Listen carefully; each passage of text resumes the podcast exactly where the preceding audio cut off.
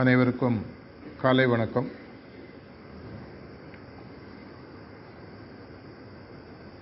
சிறு வயதிலேருந்து அட்லீஸ்ட் என்னுடைய காலகட்டத்தில் பொழுதுபோக்குன்னு பெருசாக கிடையாது. ஆனால் அந்த காலத்தில் நிறைய இருந்ததாக ஒரு எண்ணம் உண்டு.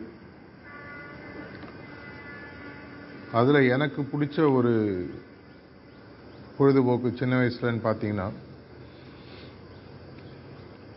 ரேடியோ போட்டின்னு சொல்லுவாங்க. அதில் பாட்டு கேட்குறது. விருத்த பாரதி ஆகாஷவாணி மெட்ராஸ் ஏ மெட்ராஸ் பி இது மாதிரி ரெண்டு மூணு சேனல் உண்டு அந்த காலத்தில். ரேடியோலேயே சேனல்னு சொல்லி பழகி போச்சு இப்போ. பல பாடல்கள் கேட்டு அதன் மூலமாக என்னுடைய சிந்தனைகள் விரிவாவதற்கும் உருவாவதற்கும் ரொம்ப யூஸ்ஃபுல்லாக இருந்தது.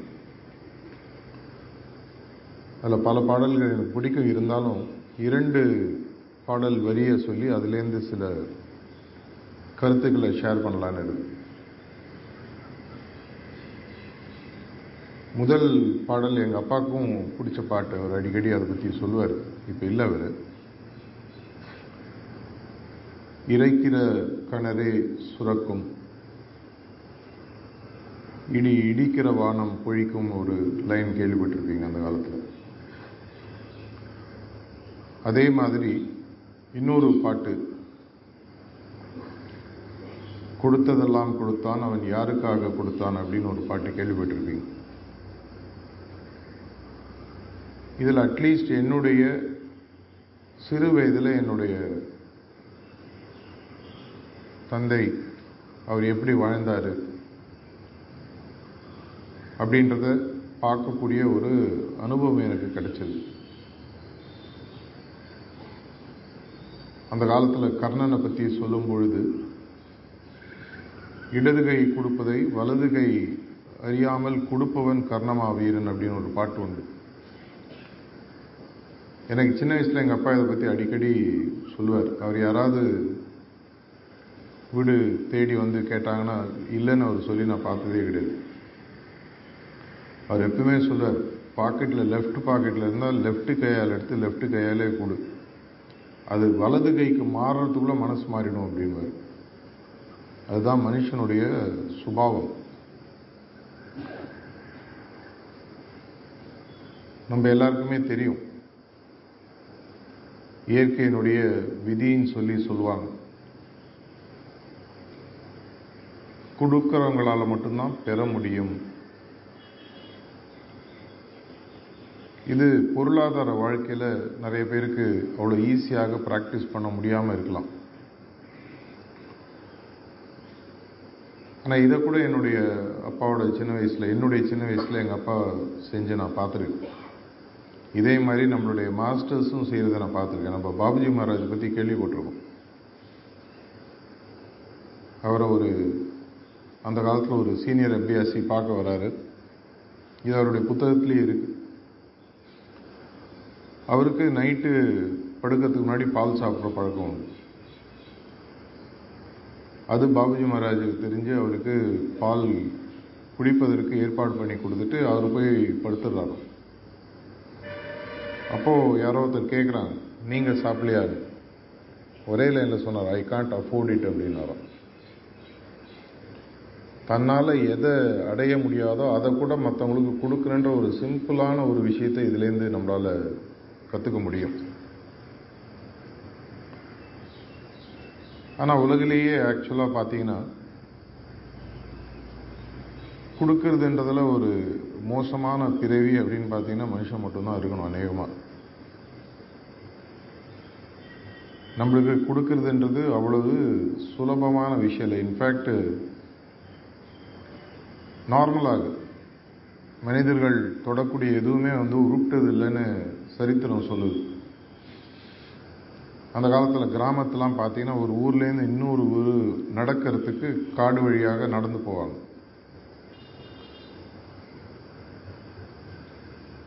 மனுஷன் நடக்கிற பாதை மட்டும் பார்த்தீங்கன்னா புல் பட்டு போயிடும். அது வெறும் தரையாக மாறிடும். இது எனக்கு ஒரு தமிழ் அதிகாரி சின்ன வயசில் சொன்னார். மனுஷனோட காலடி படுற இடம் கூட எவ்வளோ கேவலமாயிடுது பாரு.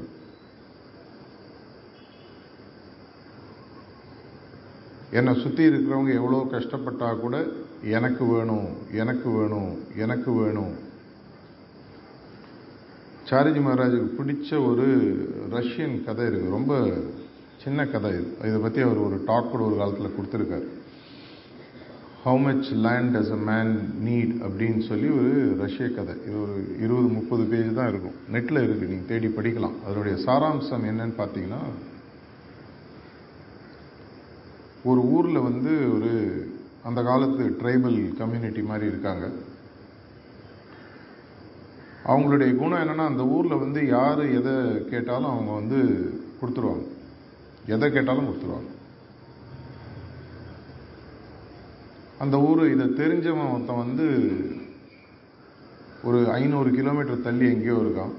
அவனுக்கு யாரோ சொல்கிறாங்க இந்த ஊரை சுற்றி அவ்வளோ அருமையான ஒரு அக்ரிகல்ச்சர் லேண்ட் இருக்குது அவன் ஏற்கனவே ஒரு விவசாயி.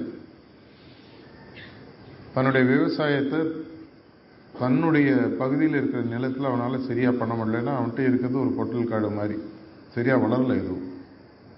அப்போ சொல்கிறாங்க இந்த இடம் மட்டும் உனக்கு கிடச்சிடுத்துனா நீ வாழ்க்கையில் நல்ல பெரிய ஆளாகி செட்டில் ஆகிடலாம் இப்படி கஷ்டப்பட்டு கஷ்டப்பட்டு ஃபைனலாக அந்த ஊருக்கு வந்து சேர்றான். ராத்திரி இருக்கும். வாங்க எதுக்கு வந்திருக்கீங்க? இது மாதிரி கேள்விப்பட்டேன். ஊர் பெரியவங்களாம் காத்தால கூடுவாங்க. நீங்கள் வாங்க உங்களுக்கு என்ன வேணுமோ சொல்லுங்கள் நாங்கள் ஏற்பாடு பண்ணுறோம் படுத்துடுறாங்க சூரிய சூரியோதயம். பெரியவங்களாம் உட்காந்துருக்காங்க வந்து என்னங்க வேணும்? எனக்கு இது மாதிரி விவசாயம் பண்ணணும். ஊரில் லேண்டு நல்லா இருக்குன்னு சொன்னாங்க. அது எனக்கு கொஞ்சம் வேணும். நாங்கள் எதுவுமே ஃப்ரீயாக தான்ப்பா கொடுப்போம். காசு வாங்க மாட்டோம். அதுக்காக தான் நான் வந்திருக்கேன். அப்போ அவங்க பெரியவங்க சொல்கிறாங்க ஒரே ஒரு கண்டிஷன் தான் இதில் இருக்குது வேறு ஒன்றும் கிடையாது. என்னங்க கண்டிஷன் இப்போது உன் எதிர்க்க பாரு.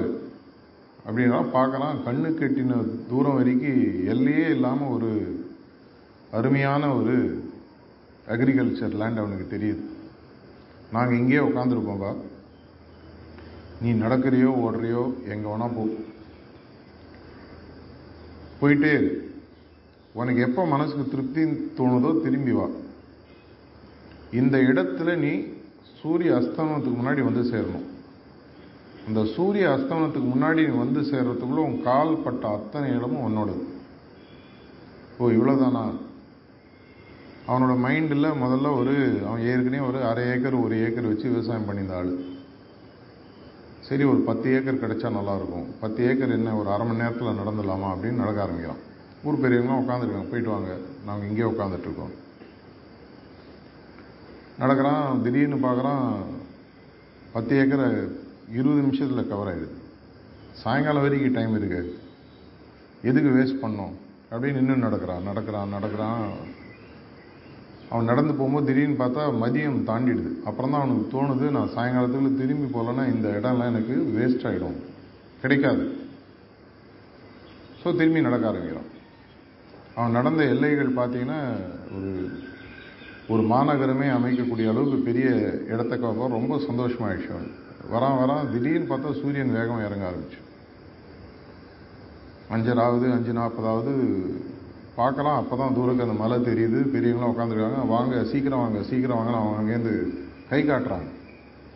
வேகமாக ஓடுறான். கரெக்டாக போய் ஓடி முடித்து அந்த எல்லைக்கோட்டை தொடும்பொழுது சூரிய அஸ்தமனம் ஆகுது. அந்த எல்லைக்கோட்டு கையில் பட்டோன்னா அவ்வளோ நேரம் ஓடி அந்த மூச்சு வாங்கி தண்ணி குடிக்காமல் இருந்து கைப்படுது அந்த நேரத்தில் அவனோட உயிர் பிரியுது.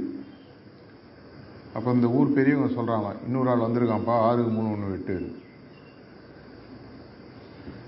நம்ம வாழ்க்கையை நம்ம அநேகமாக எல்லாருமே இப்படி தான் வாழ்ந்துட்டுருக்கோம் சாரிஜி மகாராஜ் எப்பவுமே சொல்லுவார்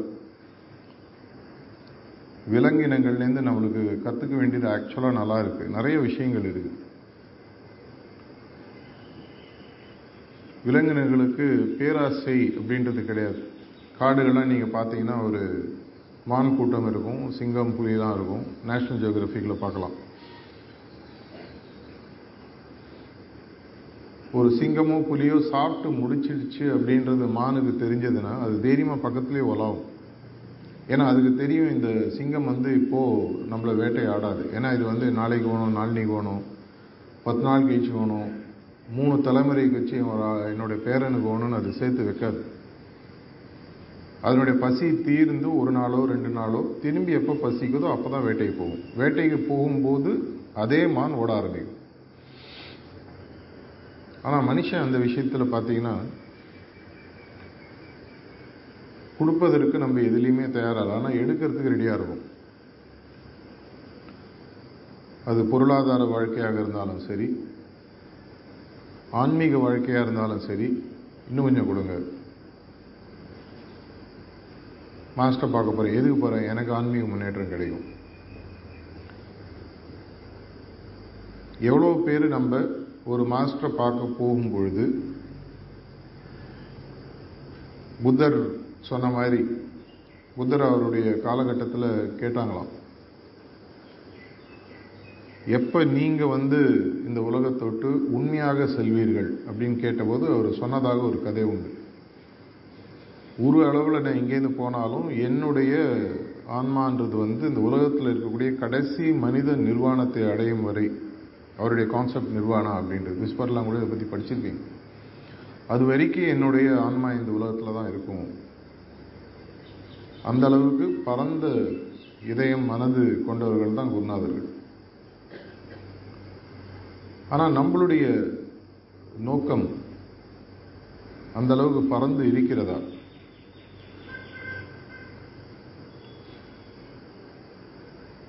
பொருளாதார வாழ்க்கையிலையாவது வந்து நிறைய இன்வெஸ்ட் பண்ணணும். டைம் எஃபர்ட் பணம் வியாபாரம் பண்ணுறதா இருந்தால். ரிட்டர்ன்ஸ் வரத்துக்கு முன்னாடி. ஆனால் நம்மளுடைய ஆன்மீக வாழ்க்கையை பொறுத்த வரைக்கும் பார்த்தீங்கன்னா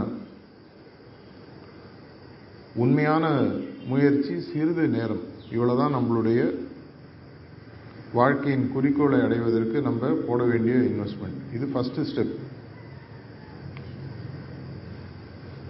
அதையே நம்ம போடுறோமான்றது எனக்கு எப்பவுமே சந்தேகமாக இருக்கிறது. ஏன்னா எல்லாருக்குமே ஒரு முட்டாள்தனமான நம்பிக்கை உண்டு. மிஷனில் வந்துட்டேங்க. எப்படியும் அட்லீஸ்ட் ஒரு லிபரேஷனாவது கொடுத்துட மாட்டாரா மாஸ்டர் அவரோட கூடியே இருக்கேன் நான். எனக்காக இதை செய்ய மாட்டாரா? இது மாதிரி பல மூட நம்பிக்கைகள். இதுக்கு ஒரு முறை காட்டேஜில் உட்காரும்போது தாஜி அப்போ இருந்தார். சாரிஜி அழகாக ஒரு எக்ஸாம்பிள் கொடுத்தாரு. மாஸ்டராக கொடுக்கறதுன்றது வந்து ஒரு கையில் ஒரு ஒரு சாணி எடுத்து நீங்கள் மேலே தூக்கி அடிக்கிறீங்க விட்டத்தில் போய் ஒட்டிக்குது அது எவ்வளோ நேரம் அங்கே நிற்கும் காஞ்ச உடனே திரும்பி கீழே வந்துடும் அந்த ஈரப்பதம் இருக்கிற வரைக்கும் தான் அதை அங்கே ஒட்டிகிட்டு மாஸ்டர் உங்களுக்கு கொடுக்கக்கூடிய போனா போகிறது அப்படின்னு கொடுக்கக்கூடிய ஆன்மீக முன்னேற்றம். அது எக்ஸ்பேன்ஷனோ பொசிஷனோ அப்படின்றது வந்து ஒரு அவராக போ பார்த்து போடுற ஒரு பிக்சர்னு வச்சுக்கலாம். அதை நம்மளுக்கு வச்சுக்க தெரியலன்னு சொன்னால் எப்படி அந்த உலர்ந்த சாணி கொஞ்ச நேரத்தில் அந்த சோர்லேருந்து கீழே விழுந்துருதோ அதே மாதிரி நம்மளுடைய சோ கால்டு முன்னேற்றமும் ரிவர்ஸ் கீழே போக ஆரம்பிச்சிடும் அப்படி இருக்கிற பட்சத்தில் முதல்ல அந்த டிசர்விங்னஸை நம்ம வளர்த்துக்கிறோமா?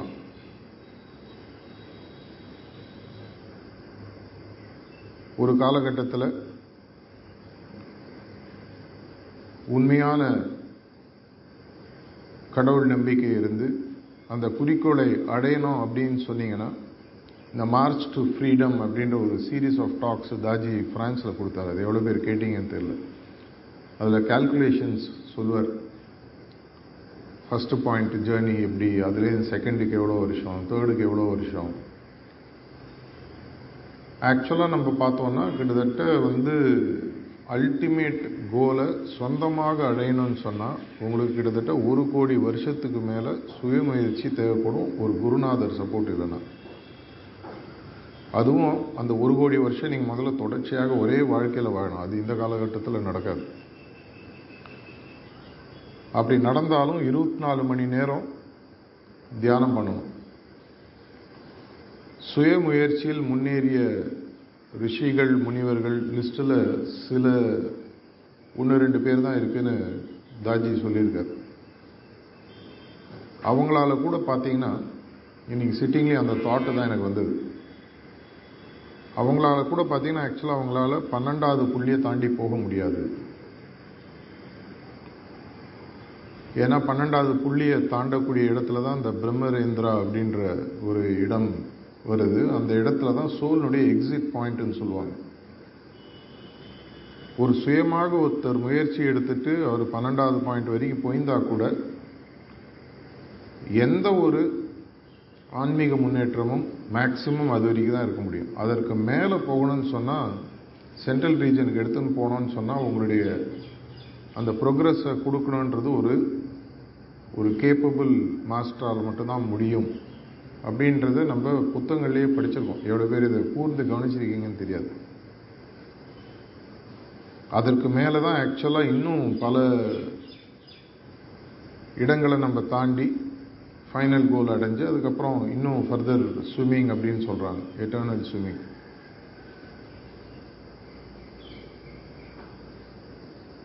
இப்போ ஒரு பால் வாங்கி ஒரு பாத்திரத்தில் ஊற்றுறோம் பால் சுத்தமாக இருக்குது ஆனால் அந்த வாங்குகிற பாத்திரம் சரியாக இல்லைன்னா அந்த பாலை நீங்கள் இன்னொருத்தருக்கு ஃப்ரீயாக கொடுத்தா கூட அவங்களுக்கு பிரயோஜனம் இல்லாமல் போயிடும்.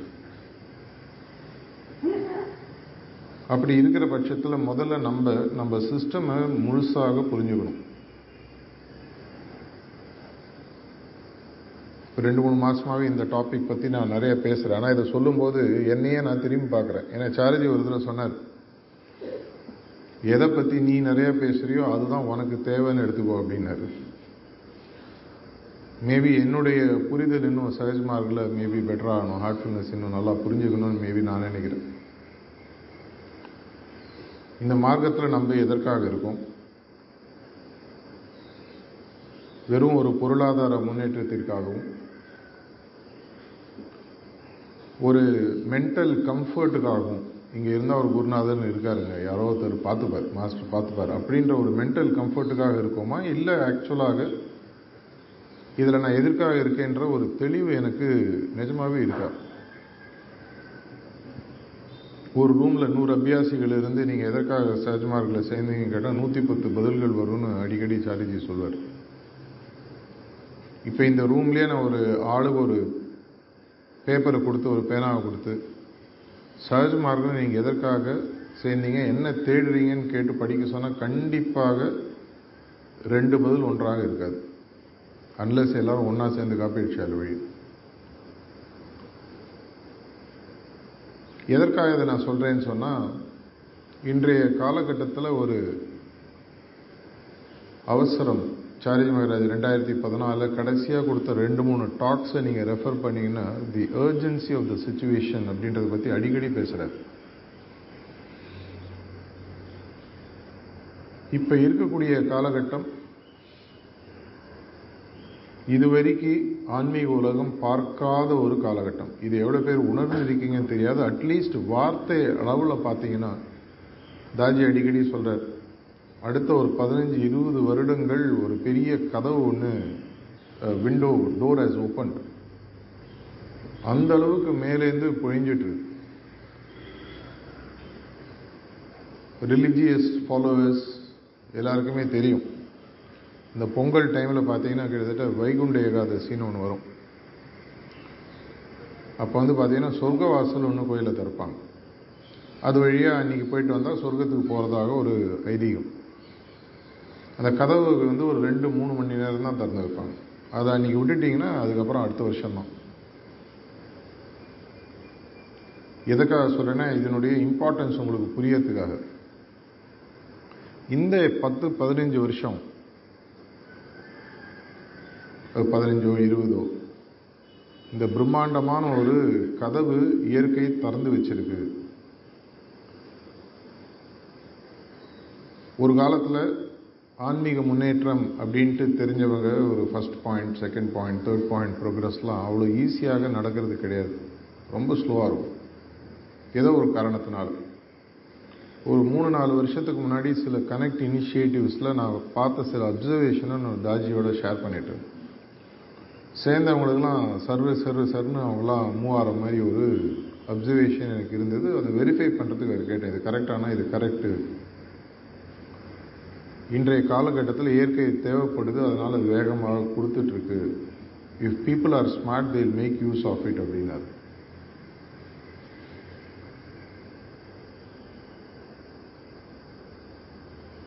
அப்படின்னா முதல்ல இந்த முன்னேற்றம் எனக்கு வரணும். இதற்கு ஏதாவது நீங்கள் காசு பணம் கொடுக்கணுமானோ ஒன்றும் கிடையாது. நம்ம எல்லாருக்குமே தெரியும். நம்மளுடைய தியான மார்க்கம் நம்மளுடைய குருநாதர்கள் மாஸ்டர்ஸ் சொன்ன மாதிரி into perpetuity will remain free அப்படின்னு தான் சொல்லியிருக்காங்க. பிராணாகுதிக்கோ நம்மளுடைய சிஸ்டம் ஆஃப் ப்ராக்டிஸுக்கோ நம்ம யாருக்கும் சார்ஜ் பண்ணுறதில்லை யாருக்காவது பிடிச்சி அவங்களாவே முன் வந்து நன்கொடை கொடுத்தாங்கன்னா சந்தோஷமாக வாங்கிக்கிறோம். அதில் வந்து எந்த விதமான தவறும் இல்லை. ஏன்னா இப்போ நீங்கள் இங்கே உட்காந்து தியானம் பண்ணுறீங்கன்னா ஒரு ஆசிரமம் ஒன்று கட்டணும். அதுக்கு ஒரு பொருளாதார ரீதியாக சில செலவுகள் இருக்குது கண்டிப்பாக அதற்கு சில முயற்சிகளுக்கு பணம் அப்படின்ற ஒரு விஷயம் தேவைப்படுது இந்த உலகத்துக்கு அட்லீஸ்ட்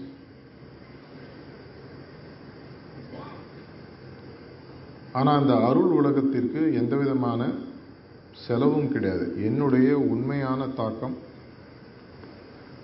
நோக்கத்தின் மேல் எனக்கு இருக்கக்கூடிய ஒரு பிடிப்பு அந்த பிடிப்பிற்கு நான் இன்வெஸ்ட் பண்ணுறதுக்கு டைமும் கமிட்மெண்ட்டும் டிசர்விங்னஸை க்ரியேட் பண்ணுறதுக்கு நான் தயாராக இருக்கேன் இது நம்மையே நாம் அலசி பார்க்க வேண்டிய ஒரு முக்கியமான காலகட்டமாக எனக்கு தோணுது. அது எப்படி நீங்கள் பார்க்குறீங்கன்றது உங்களுடைய இஷ்டம். நான் எவ்வளோ வருஷம் ஏற்கனவே இந்த ஹார்ட்ஃபுல்னஸ் மூமெண்ட்டில் இருந்திருக்கேன்றது முக்கியம் இல்லை. இன்னைக்கு ஒரு ஏன்னா முதல் ஸ்டாண்டர்ட் படிக்கிறவங்க மட்டும்தான் பரீட்சை இல்லை. பத்தாம் கிளாஸ் படிக்கிறவங்க பரீட்சை உண்டு. பன்னெண்டாம் கிளாஸ் படிக்கிறவங்க பரீட்சை உண்டு. பிஹெச்டினா தீசிஸ் வைவ வாஸ் அப்படின்னு இருக்கும். அதே மாதிரி உங்களுக்கு நீங்களே ஒரு சுய பரிசோதனை பண்ணிக்கங்க. வேறு யாரும் உங்களுக்கு பரிசெல்லாம் வைக்க வேணாம். உண்மையாகவே நான் இந்த மார்க்கத்தில் எதற்காக இருக்கேன்னு எனக்கு தெரியுமா? என்னுடைய குறிக்கோள் என்ன? குறிக்கோளில் தெளிவு இருக்கா? இந்த குறிக்கோள் எனக்கு தெளிவு இருக்கிற பட்சத்தில் நான் இதற்கு என்ன முயற்சிகளை எடுத்துக்கொள்ள வேண்டும்? அந்த முயற்சிகளை நான் எப்படி இன்னும் தீவிரப்படுத்தணும்? எப்படி இன்டென்சிஃபை பண்ணணும்? அட்லீஸ்ட் ஒரு அரை மணி நேரம் ஒரு மணி நேரம் இன்னைக்கு மத்தியானமோ சாயங்காலமோ உட்காந்து ஒரு டைரியோ ஒரு நோட் புக்கோ எடுத்து முதல்ல எழுதுங்க. இதில் எழுதி உங்களுடைய பயிற்சியை தீவிரப்படுத்தி உங்களுடைய குறிக்கோளில் தெளிவாக இருந்து உங்களுடைய முன்னேற்றம் நடக்க ஆரம்பிக்கும் போது உங்களுக்கு ஒரு முக்கியமான விஷயம் புத்தர் சொன்ன மாதிரி ஒரு கருத்து புரிய ஆரம்பிக்கும். இங்கிலீஷில் ஒரு மேனேஜ்மெண்ட் கொட்டேஷன் ஒன்று இருக்கு.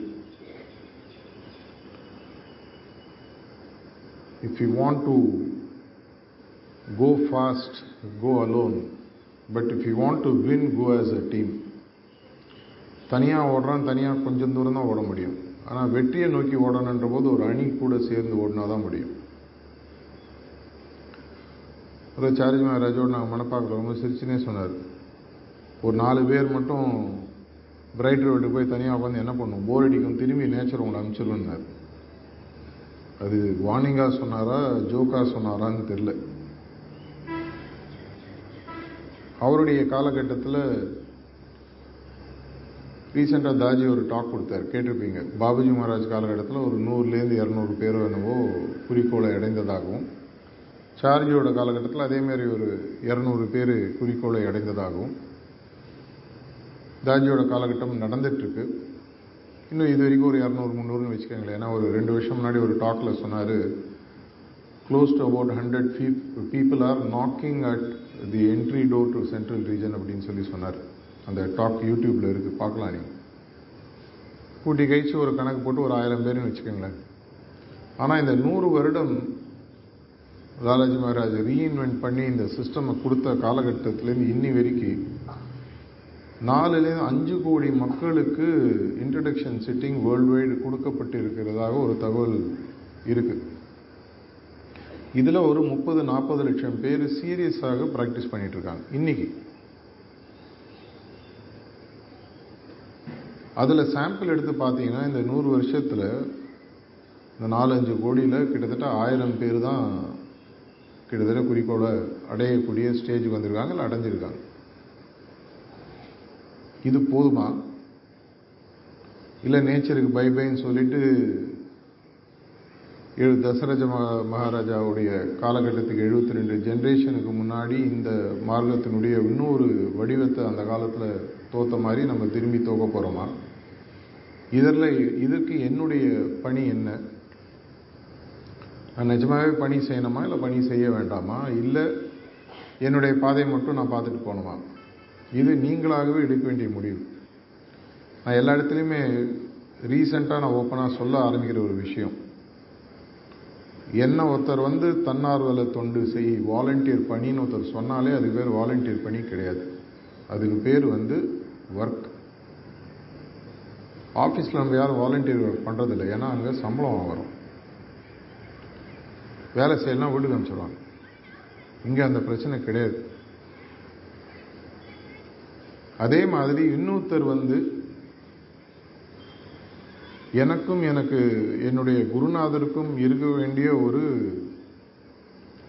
கனெக்ஷனை இன்னொருத்தர் வந்து சொல்லணுன்ற அவசியம் இல்லை. இருந்தாலும் அது ஒரு அன்ஃபார்ச்சுனேட்லி அப்படி தான் இருக்குது ஏன்னா வாலண்டியர் ஒர்க் பண்ணுன்னு சொல்லும் போதே ஒரு பிரச்சனை பேரலாக உருவாகுது. ஒருவேளை நான் பண்ணலைன்னா ஒரு பாயிண்ட் டி எனக்கு ஸ்ட்ரென்தன் ஆகுது. கில்ட் ஐயோ என்னுடைய ரிசப்டர் சொன்னார் சென்ட்ரல் கோஆர்டினேட்டர் சொன்னார் ஜோனல் கோஆர்டினேட்டர் சொன்னார் நான் செய்யலையே. கடவுளால் கூட பாயிண்ட் டியை க்ளீன் பண்ண முடியாது அப்படின்னு ராஜி சொல்கிறார் ஸோ அப்படின்னா நான் உங்களை வாலண்டியர் பணி செய்யுங்கன்னு சொன்னால் உங்களை மட்டும் இல்லை அது என்னையும் பாதிக்குது. ஏன்னா உங்களுடைய பாயிண்ட்டையே நான் ஸ்ட்ரெங்தன் பண்ணுறதுக்கு நான் ஒரு டூலாக மாறிடுவேன். எனக்கு அதில் பெரிய ஒரு இன்ட்ரெஸ்ட் இல்லை.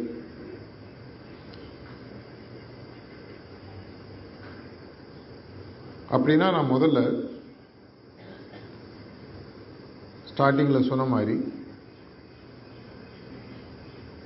பெறுவதற்கு முன்னால் கொடுப்பதற்கு தயாராக வேண்டும்.